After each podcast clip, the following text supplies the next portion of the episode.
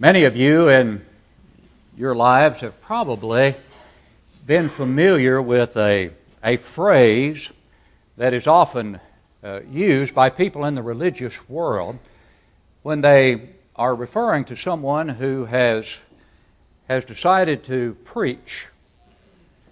And upon hearing of that decision, they say something like this: well, so-and-so has been called to preach. Called to preach.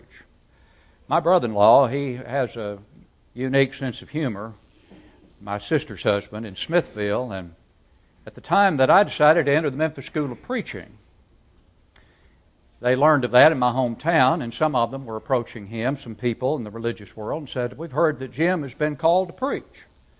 He said, yes, he called here, and I told him he's living in Birmingham now, and he'd call down there. That was his method of uh, countering that, uh, that misconception.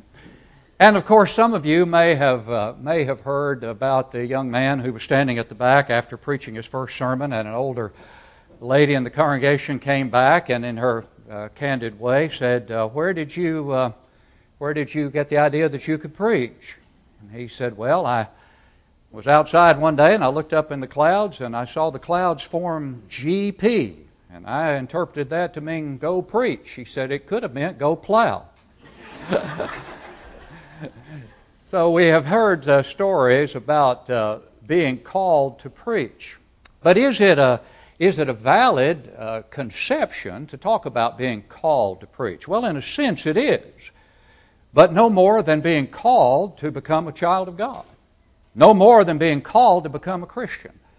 Preachers are not called to preach in any special way, but they are called to become Christians if they're not yet Christians, and then they make that determination and that decision, hopefully after much prayer and contemplation, to give themselves to the preaching of the gospel. We know that to be the case from a passage we are going to look at as a key text this morning, and that is Second Thessalonians two, thirteen and fourteen. Where the Apostle Paul, writing to the Thessalonians, said, but we are bound to give thanks to God always for you, brethren, beloved by the Lord, because God from the beginning chose you for salvation through sanctification by the Spirit and belief in the truth, to which He called you by our gospel for the obtaining of the glory of our Lord Jesus Christ. Now that uh, passage has a great deal uh, in it that we need to pay attention to. But we're going to look at some other passages. This is a launching point. But before we launch from this passage, we need to appreciate and understand that when Paul writes that the Lord, uh, that God called you from the beginning or chose you for uh, from the beginning for salvation, that that had nothing to do with predestination of individuals, as we alluded to in the Bible class here in the auditorium this morning. But that it was a determined factor by God long before the Gentiles, who uh, these uh, Gentiles, these uh, Thessalonians were uh, Gentiles, that God determined to bring the Gentiles into uh, to the covenant relationship through the gospel. But He did not predetermine certain individuals among those Gentiles to be saved or lost. He simply chose from the beginning, long before the Mosaic Age was ever ushered in, that ultimately all men everywhere, Jew and Gentile, would be subject to the gospel and would be called by the gospel. And He actually gives us more detail as to how that choice was effected, how that choice was carried out. How? Through sanctification by the Spirit. Sanctification, that is being set apart, literally, for a holy use or separate from the world. But that sanctification came by what? By the Word of God. Oh, I thought it said by the Spirit. It does. But the Spirit gave us the Word. And so it is by the Word of the Spirit that we are called to come out of the world and to answer the call of the gospel. The Spirit sanctifies as we respond to the teaching or the sanctification process that the Spirit initiates by our what? Here's the verse. Believe in the truth. And so the Spirit sanctifies by giving us the Word that God through the Holy Spirit has given us in its completeness, in its entirety, in its fullness, and all of its power. And we are to respond by believing the truth that the Spirit has given us. And when we respond to the Spirit's truth that He has revealed to us, that is, through the gospel, we answer the call to which He called you, to which salvation. We're called to salvation by the gospel of Christ. And what's the ultimate goal? For the obtaining of the glory of our Lord Jesus Christ. That's the ultimate goal of those who've answered the call of the gospel, is to ultimately share in that glory as they see Him as He is, and as they enjoy an eternity of bliss in heaven. But I'd like for us to see more this morning about the nature of our calling. This call by the gospel, how is it, how is it described? And what can we learn and fully appreciate about the nature of our calling? We've already seen from the text we have just briefly looked at that that call comes by the Word of God through the Spirit's giving us that Word. We must believe that Word and answer the call. And we'll talk more about that, of course, at the conclusion of our lesson. But what is the nature of this calling? It is not a It is not a better felt than told experience. We've already seen that from Second Thessalonians two, thirteen and fourteen. It is not a misinterpretation of a G P that we perceive we see in the clouds. No, that's not how we answer the call to become Christians, nor how we answer the call if we ultimately decide to preach the gospel. But what is the nature of this calling? I want us to look at some key passages that reveal to us something very, very beautiful and significant that we should treasure about the calling that we have answered, if we've answered it and are Christians, or about the calling that you should answer even before this hour is complete. Because unless you answer that call, there can be no hope for the salvation about which Paul writes to the Thessalonians in the passage on the screen. First of all, it's a heavenly calling. It's a heavenly calling. The writer of Hebrews makes that abundantly clear in the text, Hebrews three and verse one, where he writes to Christians and refers to them in this way: "Therefore, holy brethren, partakers of the heavenly calling." Partakers of the heavenly calling. You brethren who are holy, and we'll talk more about that in a moment, you brethren who are holy, set apart, sanctified, again, by the teaching of the Spirit through your belief in the truth, you are part or partakers of a calling that did not come from men. And that's why we must reject the teachings of men that do not in any way, shape, form, or fashion constitute the call of the gospel, which is described here in this text as a heavenly calling. Now, if you think about the passage we've just noticed in Second Thessalonians two, thirteen and fourteen, to which He called you by our gospel, and you couple that with this statement, that you, if you've answered that call, are partakers of what kind of calling? A heavenly calling. What does that say about the gospel of Christ? From whence did it come? From heaven. It came from heaven. It did not come from man. Therefore, this word, to which I must be obedient, and remain obedient after I obey the gospel and answer the gospel call, this Word is truly the Word of God. Proves itself to be in so many ways, internally and externally, that to the honest mind, one cannot deny that this book is like no other, that it is a product, obviously, of the inspiration of Almighty God. And those who answer the call are partakers of a heavenly calling. Now, what are we called upon to do in this text? Having become partakers of that heavenly calling, we are to what? Consider. Consider the apostle and high priest of our confession, Christ Jesus. Christ here is called an apostle, the apostle. And there's certainly nothing wrong with that. This is inspired Scripture. And we can understand that an apostle, being one who was sent, is a description that certainly applies to the Christ, doesn't it? Because He was sent from God. God's only begotten Son was sent by the Father, but He willingly came to this earth, lived a perfect sinless life, died the most horrific death that one could possibly imagine for you and for me, that we might truly have opportunity to answer the heavenly call through the gospel and to become partakers of that heavenly calling.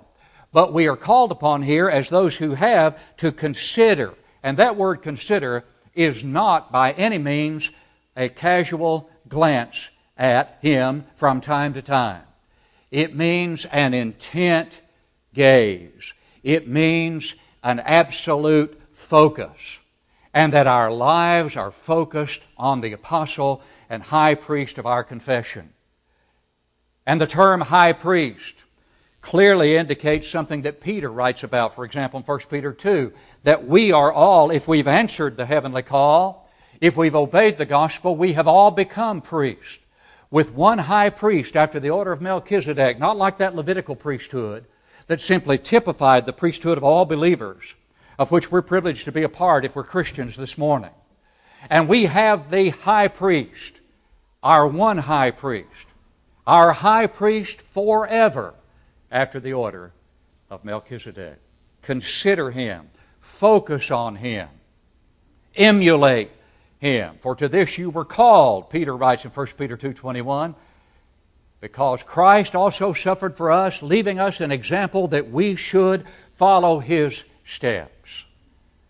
And therefore, we must not allow this world to distract us and ultimately destroy us. But we must maintain our focus, our intent, consideration of the apostle and high priest of our what? Confession. King James says profession. What we have confessed, whom we have confessed. It is the Christ. And that confession means far more than sweetening our lips with the words, I believe that Jesus Christ is the Son of God, prior to going down into the water of baptism, though certainly that's an essential part of answering the call of the gospel. But that is a confession that manifests itself in a consideration that is perpetual, and that our lives constitute a living confession, if you will, of the one whom we focus upon and whom we consider every day of our lives as the very center of our lives, and that is the Christ. He's not an important segment of our lives. Christ is our life. And we are to consider him in that respect. And so the gospel is described as a call from heaven, but it's not a miraculous call. It's a call that comes through the Word, as we have already established. And if one is waiting for some sort of sign or miraculous call from heaven in order to show one that one is to become a child of God or a Christian, that will not come, because in these last days, God has spoken to us, the Hebrews writer elsewhere writes, through His Son. And Jesus said, the words that I have spoken, the same will judge you in the last day. I have spoken my words. They are recorded by the inspiration of the Holy Spirit. Those are the words that will judge you. Those are the words that constitute the gospel to which you must respond, the call which you must answer. It's a call that comes not through the living Christ in a miraculous way, but through the living Word that is sharper than any two-edged sword, the Word that Christ Himself has authorized and that the Spirit, the Holy Spirit, delivered to inspired men who recorded it forevermore upon the pages of Holy Writ. And speaking of Holy Writ, that's the next consideration of our calling. It is not only a heavenly calling, but it's a holy calling. Listen to Peter. But as he who called you is holy, you also be holy in all your conduct, because it is written, be holy, for I am holy. To God's people of old, Leviticus eleven forty-four, God, God spoke those words. You shall be holy because I am holy. And holiness involves that sanctification, that being set apart for a holy use. Sometimes the word is translated sanctified, sometimes holy. But the idea is a separation. We're called to be separate. We're called to be separate. And oh, how vitally important it is for everyone who has answered that call, or, or for those who haven't answered it, to understand that once you answer it, once you answer it, everything changes. Everything changes. And yes, you are under a yoke. You are bearing a burden that you did not bear before you answered the call. But how does Jesus describe it? Come to me, all you who labor and are heavy laden, and I will give you rest. Take my yoke upon you and learn from me, for I am gentle or meek, as the King James says, and lowly in heart, and you shall find rest for your souls. For my yoke is easy, and my burden is light. Oh, compared to the burden that is lifted at Calvary, as we often sing, the burden we bear as children of God, the yoke that we take upon ourselves as children of God is light and easy, because we have been separated to a holy calling, and we understand that everything has changed. Oh yes, will we be denied certain things? The pleasures of sin for a season that Moses himself gave up in order to enjoy affliction with the people of God, as the Hebrews epistle tells us, yes. But Moses gladly gave those pleasures of sin up, and we should gladly give them up in order to have not only the blessings hereafter, but the blessings here that are ours in Christ Jesus. And to understand and appreciate that there is no life that compares to the Christian life. In John ten ten, Jesus said, I am come that they might have life, and that they might have it more abundantly.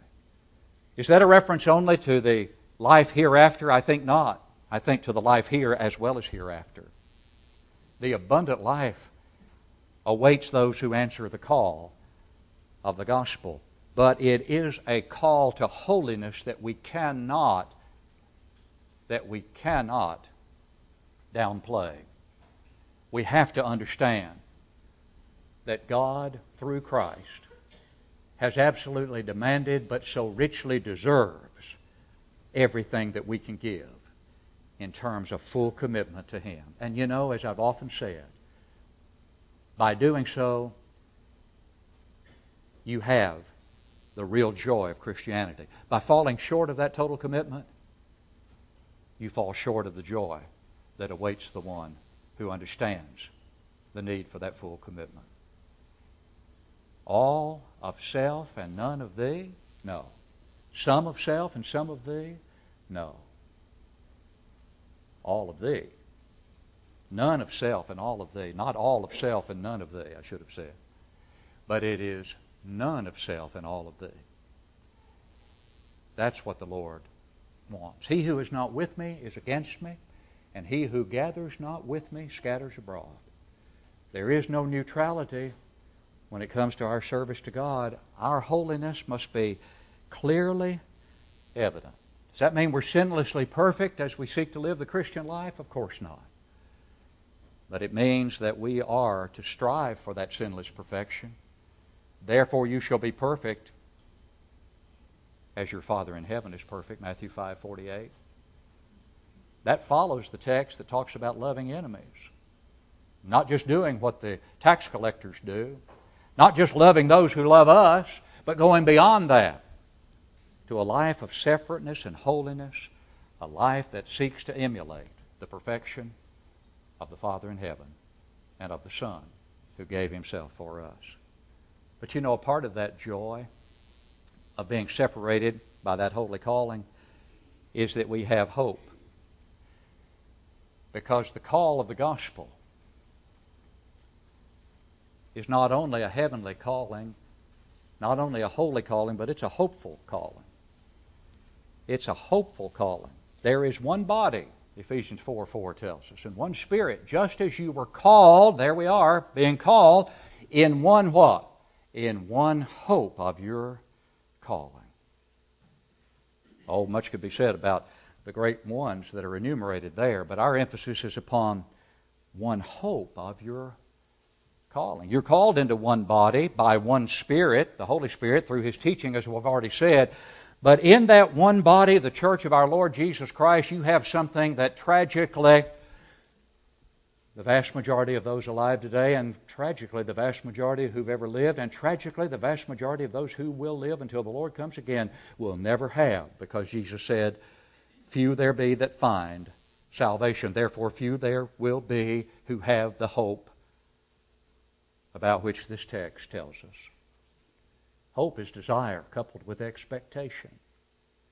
I realize that there are those who've been deceived by the teachings of men and by the creeds of men, and it's a tragedy beyond description because that deception has produced within their hearts a false hope and a false peace. Not the peace that surpasses understanding, but a false peace and a false hope.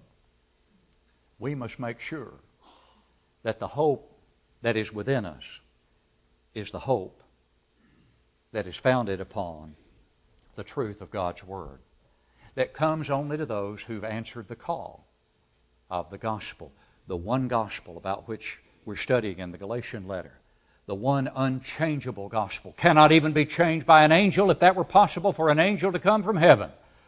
Paul says, don't believe it. Don't believe it.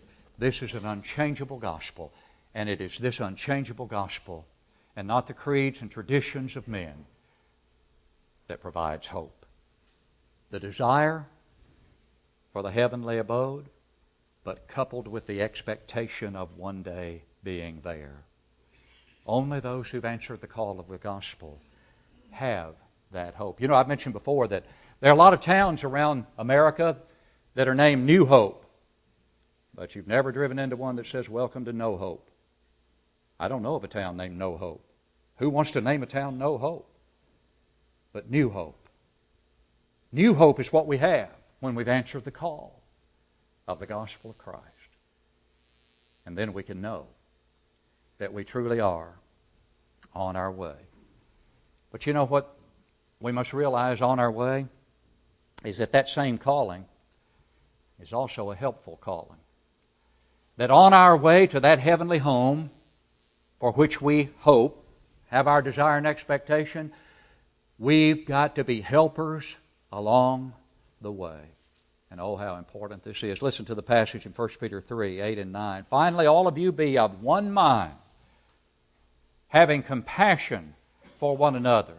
Love as brothers.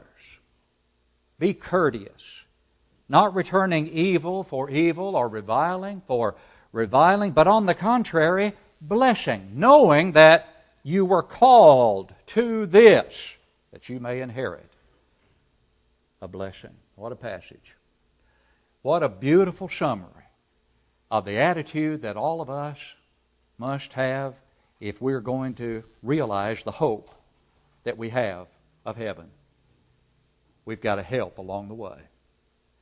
And part of that help involves the relationship with brothers and sisters in Christ that we should have and must have if we are truly among those who understand the call and have answered that call properly. How are we to treat one another? What is our attitude to be toward one another? Having compassion for one another. Three of the words in this text are used nowhere else in the New Testament. Nowhere else. Being of one mind, compassion, love as brothers, those three words that are translated there are not used elsewhere. Being of one mind, having compassion. From the word, we get our word sympathy. Being sympathetic for one another. Being compassionate toward one another.